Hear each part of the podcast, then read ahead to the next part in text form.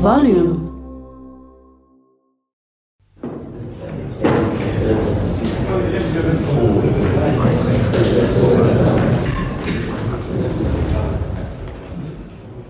As you can hear from what is going on in the background, I'm currently at the Zondo Commission, and I've been covering this mammoth and very important investigation into state capture for the past two years.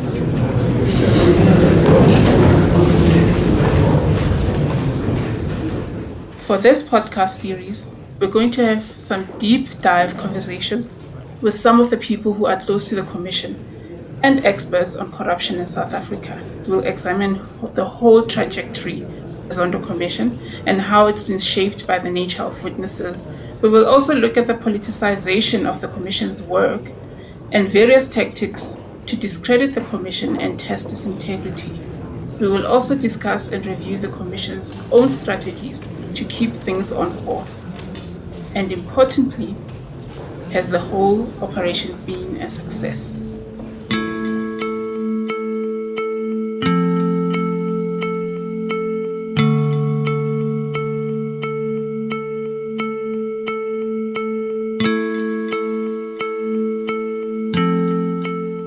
Welcome to Zondo Commission Unpacked.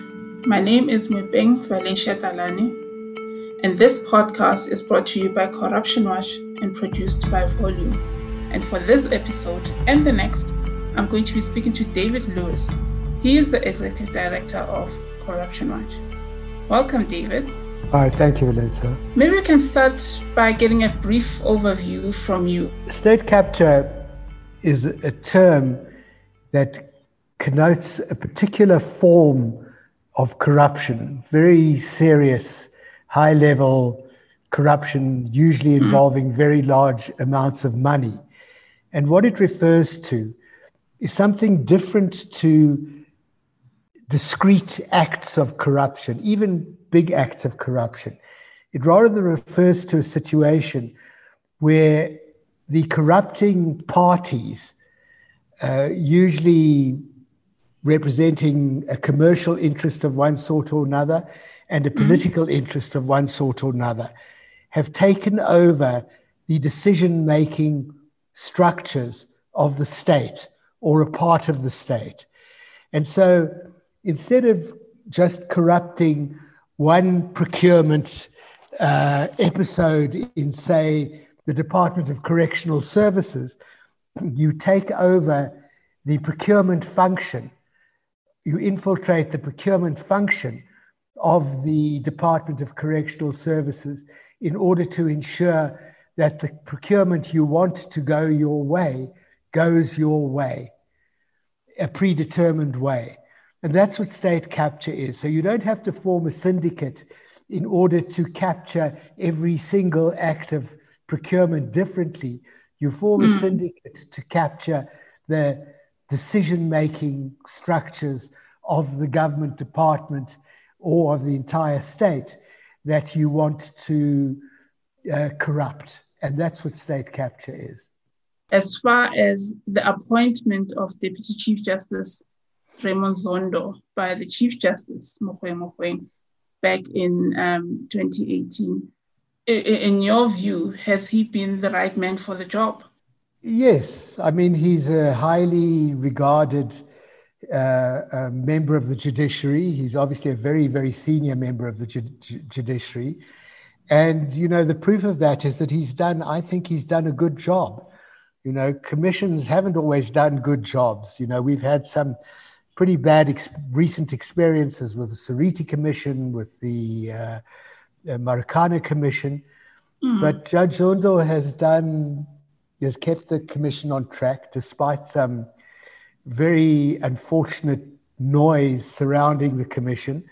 Uh, he's had to deal with some very powerful and very reluctant witnesses. He's mm. had to mm. deal with um, the inherently political nature of this uh, of this commission and the divergent political interests involved in it. But I think he's proved to be capable of doing what he has to do in a, in a really calm and I think manifestly fair and even handed kind of manner, whatever some witnesses have said about him. He could have done a better job, though, of speeding up the process. Would you not say? I mean, we are going into the third year of the commission's hearing. Possibly. Uh, we were very much in favor when the commission started of the commission in issuing interim reports. Yes. Which is similar to what Judge Nugent did in the SARS commission. And that would have speeded up the process or if not necessarily speeded up the process, it would have allowed the public to see progress yes. in the commission intermittently. And I think that would have saved us, um, saved the, the commission a lot of criticism and a lot of uh, uh, skepticism.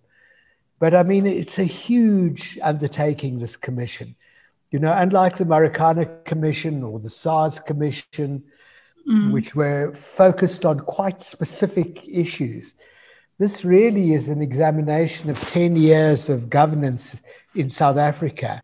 Well, it's been quite a, an expensive exercise as well, as um, critics of the Commission have pointed out happily that it has spent quite a lot of money, uh, quite a lot of taxpayers' money, and the length that uh, of, of its term has been quite a, a big contributor to that. Yeah, but you know, if if the commission succeeds in telling us what happened during the state capture period mm. and how we can avoid it happening ever again, the money that we've spent on the commission will seem like small change compared to compared to what we lost during the state capture era. Look, I mean, I, I don't want to sound frivolous about it. I'm not unconcerned, and nor should anybody be unconcerned at the amount of money that is being spent. Have you been surprised at any of what's been revealed over the course of the Commission's hearings? Well, you know, we're professionally, or, you know, our day job involves us dealing with the sort of stuff that has come before the Commission. You know, while we haven't dealt with everything, um, mm. uh, I, much of it is is familiar to you, I'm sure, and it's familiar to yeah. me. Yeah. And so I probably, and we've probably been less surprised than members of the public have been. But I, I have to say, you know, you think you lose your capacity for surprise, and uh, you see the depth and the breadth of corruption in this country. You see the extent to which high level people have brought ordinary working stiffs like you and I into their corrupt schemes. And you do get shocked. I mean, there's no question about it. And then there are some corruption episodes which you can't help but be appalled and outraged and shocked at. I mean, I think of the VBS, VBS scandal, for example. I mean, this is a situation where uh, pensioners, old people in very, very poor communities, had their savings effectively stolen from them from their own home boys who set up a bank in the in uh, Limpopo. Mm. They must have known the people that they were stealing from, you know, and mm. and that was appalling. The the scandal involving the farmers in the Free State, the Estina dairy scandal, the Bosasa scandal, in which very ordinary people were implicated and compromised by uh, the temptations offered them by Bosasa and then, of course, the complete audacity of the Guptas and Zuma, you know, oh, mm. an audacity which eventually helped to expose them, I might add. so, uh, yes, I mean, I knew a lot of the detail of a lot of the stuff that came about Eskom and Transnet and whatever, largely through the work of investigative journalists and through whistleblowers who, who came to us. But I, am pleased to say I haven't lost my capacity for surprise and outrage. I think once you do, you start accepting that this is the normal way of doing business. Well, the conversation would be boring if it were just you and I, David, speaking about the commission. So we've asked a few people to to send us their thoughts via WhatsApp voice notes. on various topics in this episode. Let's hear from our first contributor. Given the legacy of former commissions of inquiry, one thinks particularly of the TRC and the Marikana Commission, it's difficult to have complete confidence that the findings and recommendations of the Commission into state capture will lead to tangible legal outcomes and accountability that will fundamentally alter the trajectory of corruption in the country. Having said that, the Commission has been an extraordinary testament to the truth and all those involved with it who have worked tirelessly and courageously to uncover and unearth the underbelly of democratic governance, notably corruption, maladministration, and criminal fraud, need to be applauded. The Commission has been hamstrung in a way by failing to produce interim reports, which would give us an indication as civil society and the public at large as to the nature, character, and breadth of the findings and recommendations. Given the substantial and evolving nature of state capture, the Commission's findings and recommendations alone may not shift the needle significantly. However, with a newly capacitated and independent prosecuting authority and police, there is some hope that institutions of criminal justice will be able to seize upon the findings and recommendations of the Commission to pursue real and tangible legal outcomes, including prosecutions, asset recovery, and the blacklisting of those implicated in corrupt activity from further political and economic participation in society. Prior to and even during the course of um, the State Capture Commission's hearings, there's been that argument that um, there was never state capture in South Africa, and that uh, what we are dealing with through the commission is general corruption and not necessarily state capture, because not all elements of the of the state were essentially captured if if we're going to go by um, you know the formal structure of what a state is. What is your take on that? No, I think that's nonsense. I mean, um, you know, sh- surely take the iconic uh, um, syndicate, which was the the Zuma Gupta syndicate. They not not even they could, you know, take on the entire state, and so they selected quite carefully what uh, corners of the state, uh, what institutions in the state they wanted to capture, and yeah. they captured them. And, and so, you know, their, their focus, for example, was on the procurement budgets of the state owned enterprises. Mm. And not and not even every state-owned enterprise. So they concentrated on Eskom, which is the biggest procurer of, of goods and services in the state, Transnet, which is the second biggest, South African Airways, which is very large, Denel, which is very large, and one or two other state owned enterprises, because that's where the big money is. And then they also concentrated on, on mining. And so mm. they made sure that they captured the, the mining ministry and the mining industry. Mm-hmm. And, you know, with that alone can keep you busy for a long time and make you hundreds of millions and billions of rands, which it, mm. you know, so a group like Bosasa really captured the decision making uh, um, uh, functions of the Department of Correctional Services. Other syndicates captured an institution like PRASA, the rail service, which also has a very big uh, procurement budget. So just to say, well, not every single corner of the state was not captured doesn't mean that you don't have state capture. I mean, very importantly, the corner of the, the two institutions in the state that weren't captured, and this r- really told against the corrupt uh, elements, were the yeah. judiciary and the public protector. Mm-hmm. And that, that uh, caused them a lot of trouble. Um, and eventually, I think, you know, brought them, brought them down. I mean, apart mm-hmm. from their own mistakes. But, uh, um, but those were very important issues. Those were very important institutions that were not uh, captured. What they did capture, and this was very important to everybody who captured corners of the state, is that yeah. they captured the law enforcement authorities. They captured the Hawks, they captured the NPA, they captured crime intelligence. Those were the first institutions captured. And it enabled them to go about their business with very little risk, with very little fear that they would land up in prison because they knew that they had the key law enforcement agencies in their pocket. Going back to the makeup of the commission, is it a judicial or political instrument? And and and uh, in answering that, are you able to give us a, a, a, an explanation of why there's a there's importance in, in giving that distinction? I mean, it is a judicial commission of inquiry. And I yes. think the point of making it a judicial commission of inquiry is that there are rules governing judicial commissions of inquiry, and the commissioner is a judge.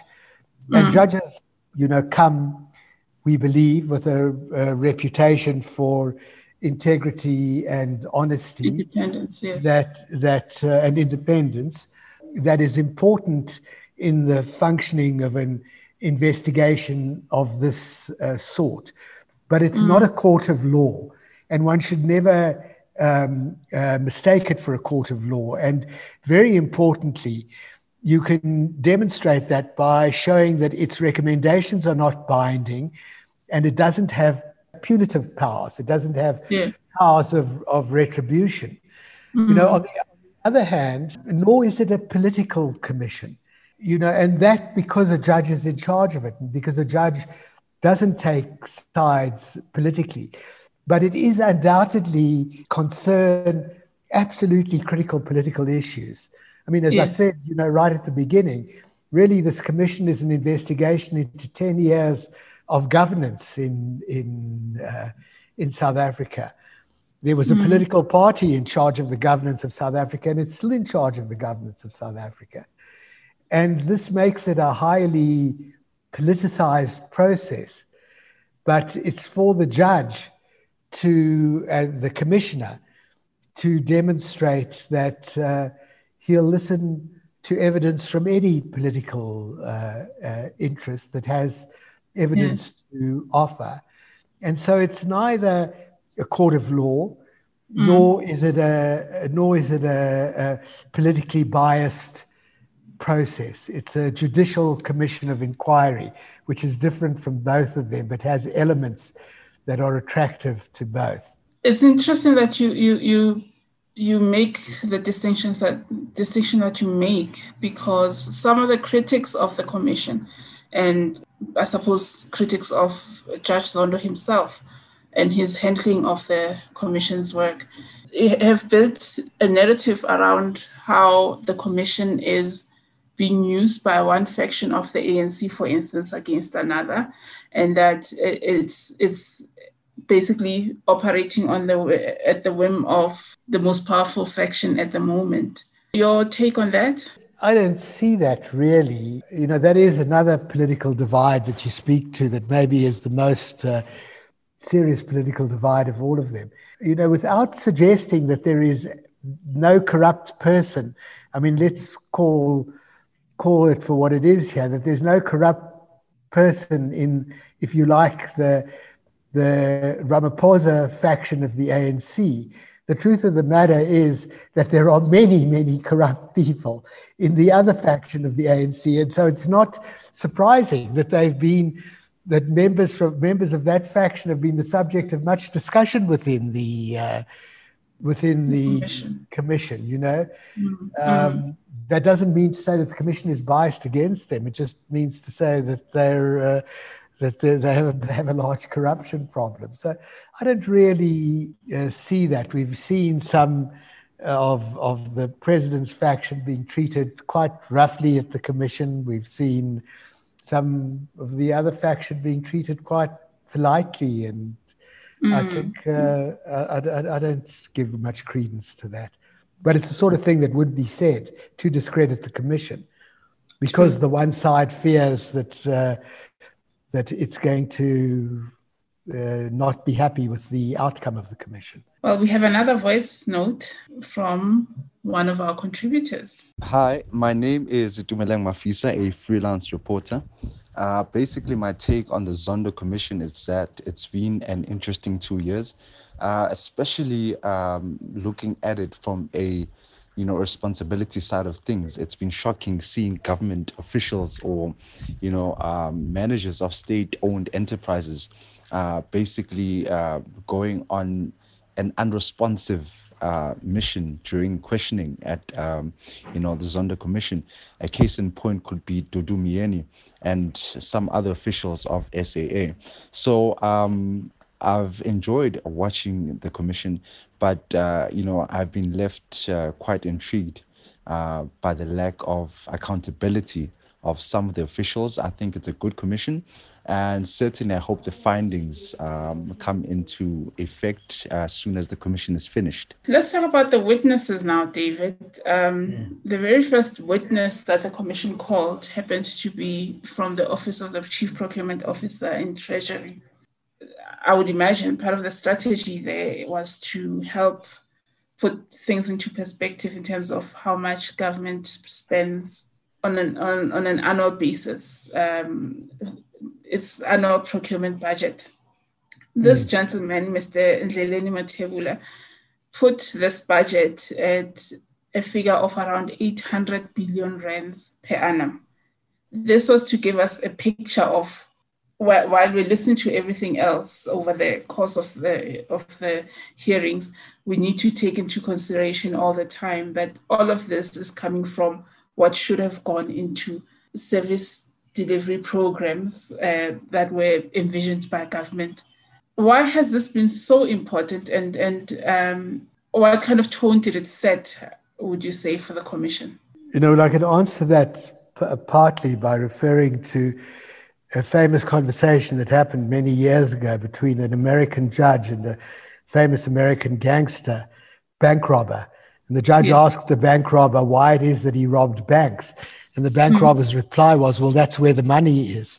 and and and in fact, you you you will have heard that most of the conversation at the commission uh, has centered around procurement issues because yes. that's where the money is you know, one other issue that you may think was was separate from procurement was the whole question of the appointment of ministers, where it was alleged that the Guptas were appointing ministers.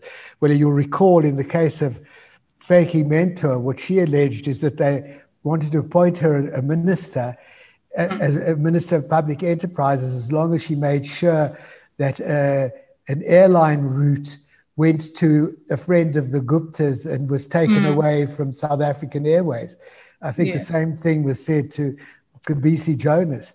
They made sure that they appointed the Minister of Mines because they wanted to get involved in uh, the uh, coal procurement, you know? Yes.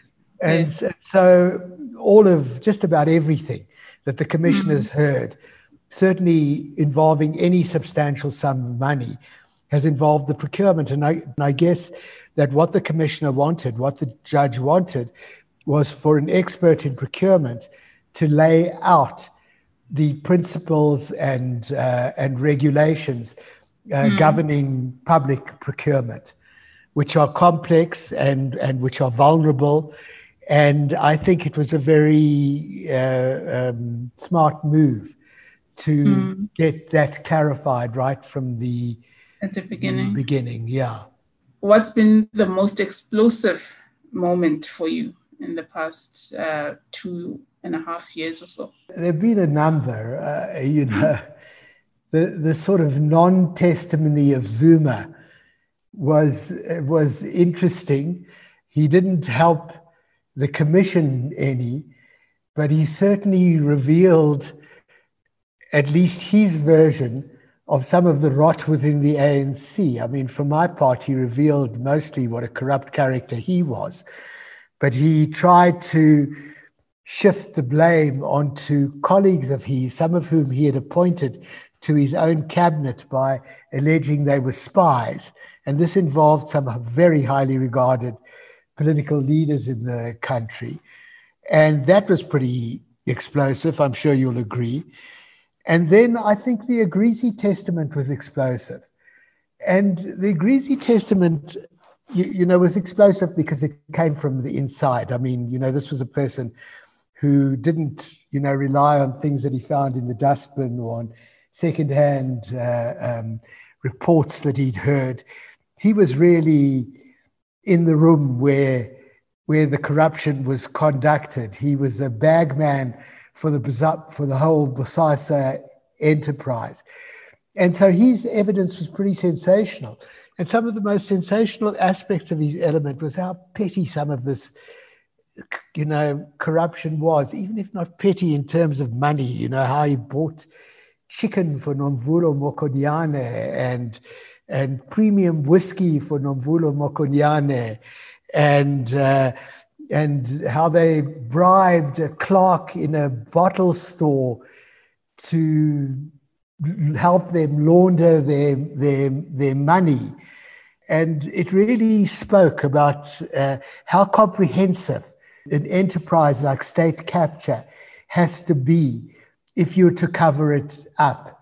It spreads its corrupting influence and its corrupting toxins throughout the society you know, to people like the poor clerk in the bottle store, who I'm sure never really thought of himself as being a corrupt person, but was offered sums of money that he felt he couldn't resist. Um, and uh, that was a very strong characteristic of uh, of Agrizzi's testament. You know, air conditioning units here, shoes there, your child's school fees on the other hand, chicken and boerewors on the other hand, and uh, you know that on top of also bribing the heads of correctional services for massive uh, contracts. But you, in order to ensure that the massive contract corruption was not discovered, you had to make sure that uh, um, uh, you had all your other bases uh, uh, looked after. So those were pretty sensational. I I learned a fair amount from Pravin Gordhan's uh, t- testimony. I found uh, Jimmy Manyi's testimony very entertaining. Uh, but Agrizzi and, and Zuma sort of stand out for me in a way. Uh, Brian Molefe's testimony, recent testimony, was, was interesting. I think he really went out of his way to try and discredit the president I think that was his uh, uh, predominant uh, tactic in, in providing his evidence. You know, some of the even quite technical evidence. I think there was a guy from the Standard Bank whose evidence I found also to be very interesting. Who else should come before the commission to give further evidence or to help it close the loop, so to speak? Who would it be? Well, Zuma, number one. Uh, and, and, we know all the legal processes that, that, now surround getting Zuma back in, and he has made it absolutely clear that he has mm. no hmm. intention of giving evidence, which really raises the stakes enormously because he's uh, he's effectively rendering himself guilty of a crime, as I understand it. And I don't know what the chair of the commission or the commissioner, Judge Zondo, will do in that eventuality we should have had more uh, testimony from the private sector. Uh, there's been some interesting testimony from the private sector, but but there could have been more. I mean, we must remember that you know corruption is is really about the interface between the public and the private, and obviously the Guptas loom very large as a private interest over the commission, and mm. so does Bosasa and many other companies that have been named and and uh, and fingered at the commission. But would, it would have been interesting to get testimony from senior corporate executives who gave evidence, you know, not necessarily even about corruption in their own companies or in their own dealings with government, but who could have given us a sense of how prevalent um, the existence of corruption was in South Africa. Do they for example, feel it necessary to have a pre established relationship with important figures in government in order to get government contracts, even if they don't have to pay a bribe any time, every time. I mean, these things would have been would have been interesting to know. It would have been interesting to know something about the modus operandi of the relationship between government and the private sector and how this corruption takes place.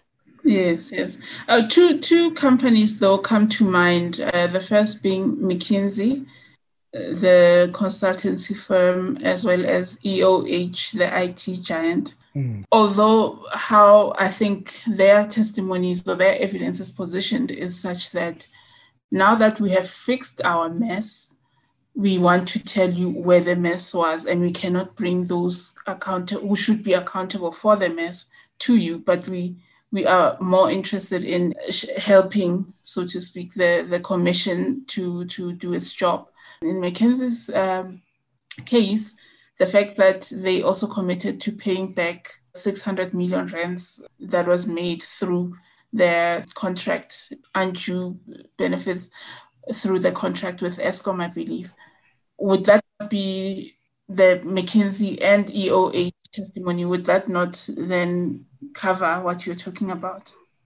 I mean, EOH, I, I think, no, sure, it does cover. It does cover. And I'm, I'm surprised mm. that I didn't mention that because we've been very deeply involved, certainly with the McKinsey case and to some extent with the Bain and EOH case as well. I mean, EOH and McKinsey on the one hand, and Bain and McKinsey on the other hand are, are in some sense separate cases. I mean, EOH is a large South African firm that was mm. involved mm large scale corruption almost across the board in government, given that they're an yes. IT producer. Bain and McKinsey, to me, are the lowest of the low. I mean, uh, these are companies that I think should be prohibited from operating in South Africa.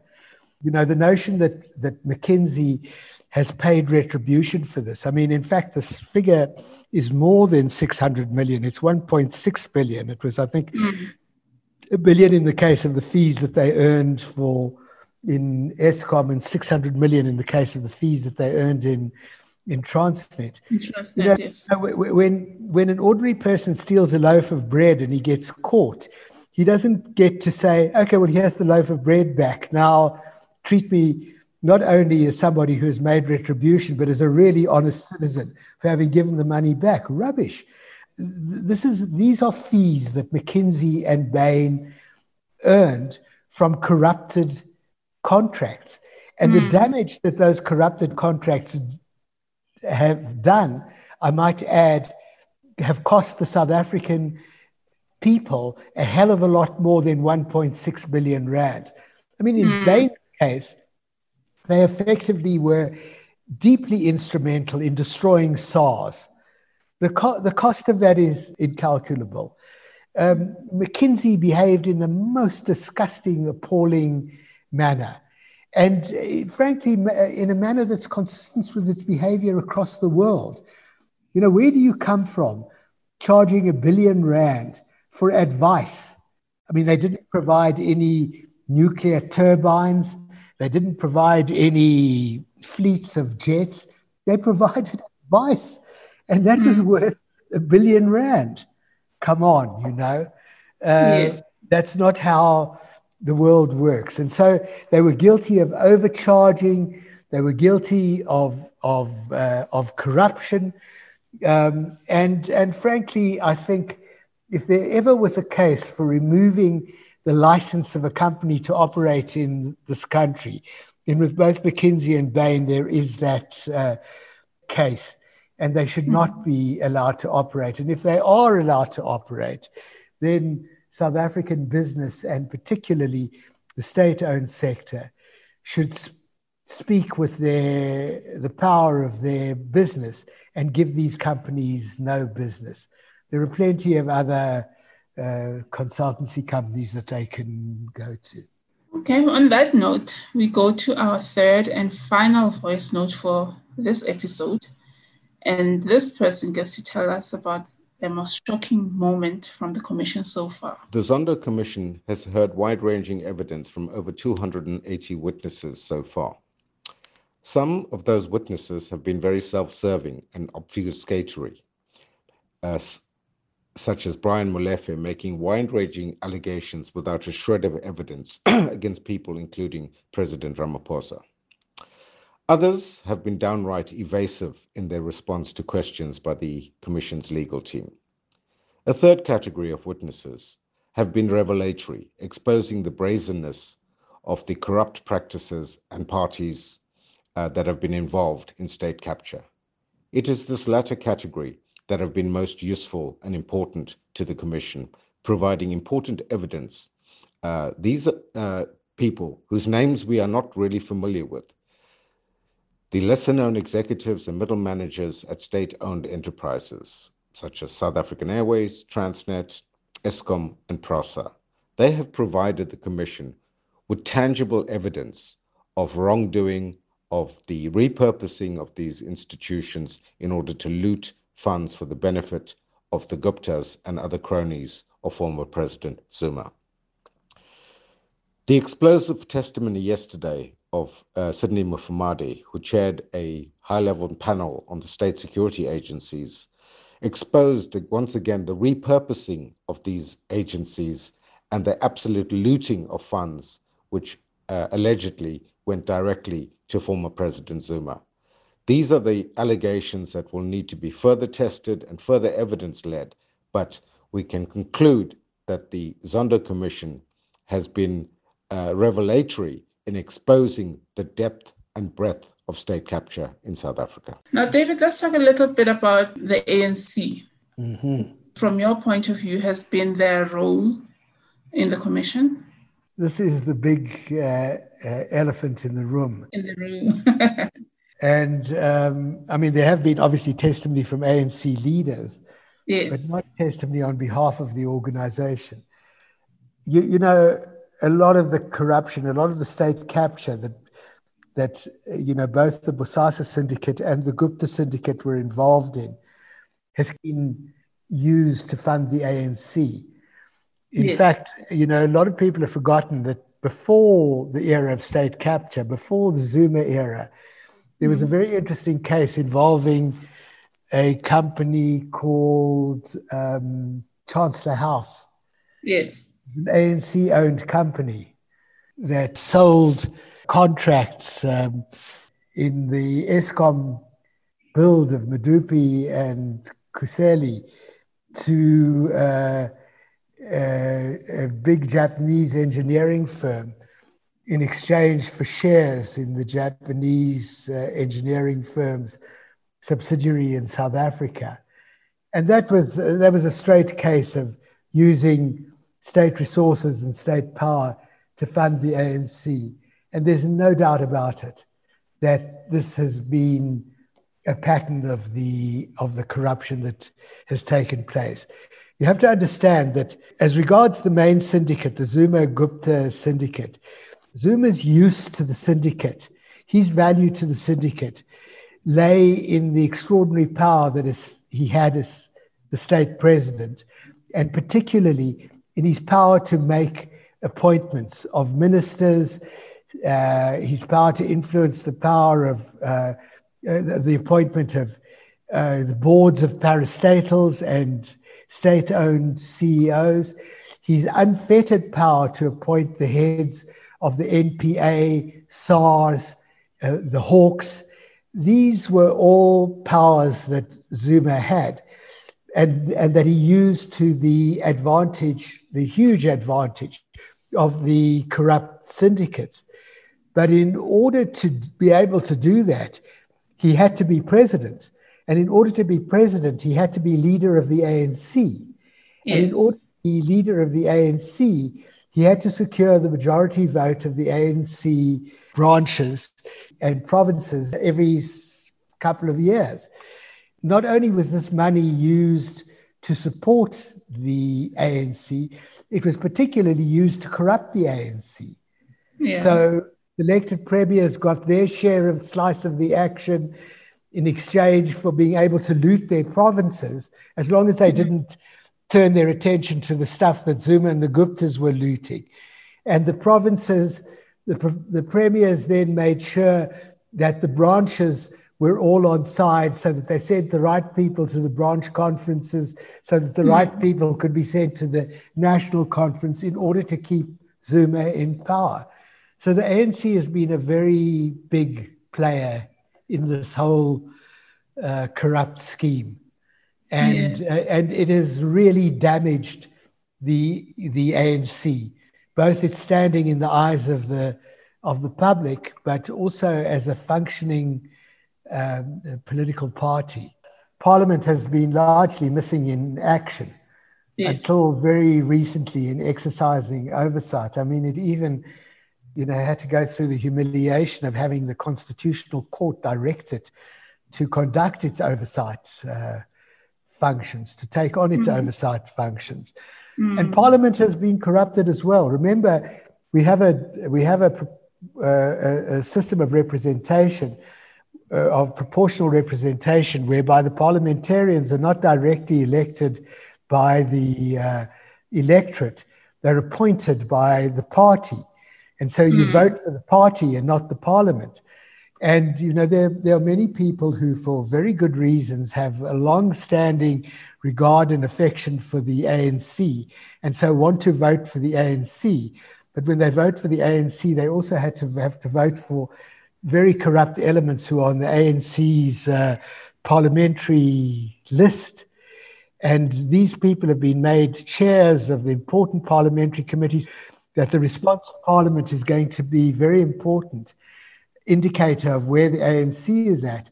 And so will the response of the president be. Remember, it's for the president to decide whether to accept the recommendations of the of the commission or not. And I don't doubt that there are going to be several findings and recommendations that are going to be uncomfortable for the ANC. So, are there any takeaway points, David, that you'd like to add to what we've discussed today? You know, it was absolutely necessary, whatever the cost, whatever the time, it mm. was absolutely necessary to have a commission of inquiry uh, in the attempt to bring closure to this, you know, awful episode. And in order, particularly, to mm. find out what, as I said, what happened and how we can make sure it doesn't happen in the in the future. Yes. And I hope that we're not disappointed by the the uh, report of the commission. And let's let's hold our breath and see what happens. I think it's going to still be a while before we get the report, but this was a big deal. And I'm very anxious, as I'm sure are you, as I'm sure are many, many other South Africans, mm. to see what this does bring us. I mean, commissions of inquiry are often thought of by the public as real panaceas, something that will bring that will bring closure and provide answers, and very often they don't.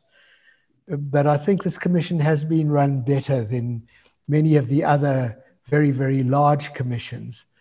And let's see if uh, it lives up to the expectation that it will produce a report of value. Uh, on that note, thank you very much, David. It's been an absolute pleasure talking to you. Thanks, and you too.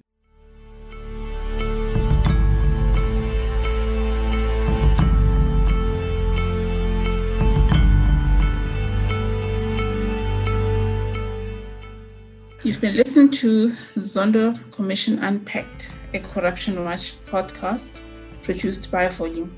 I've been your host, Mwebeng Valencia Talane.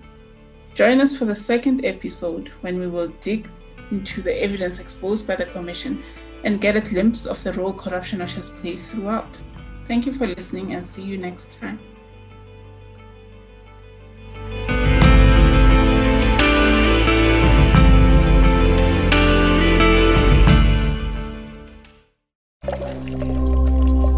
volume.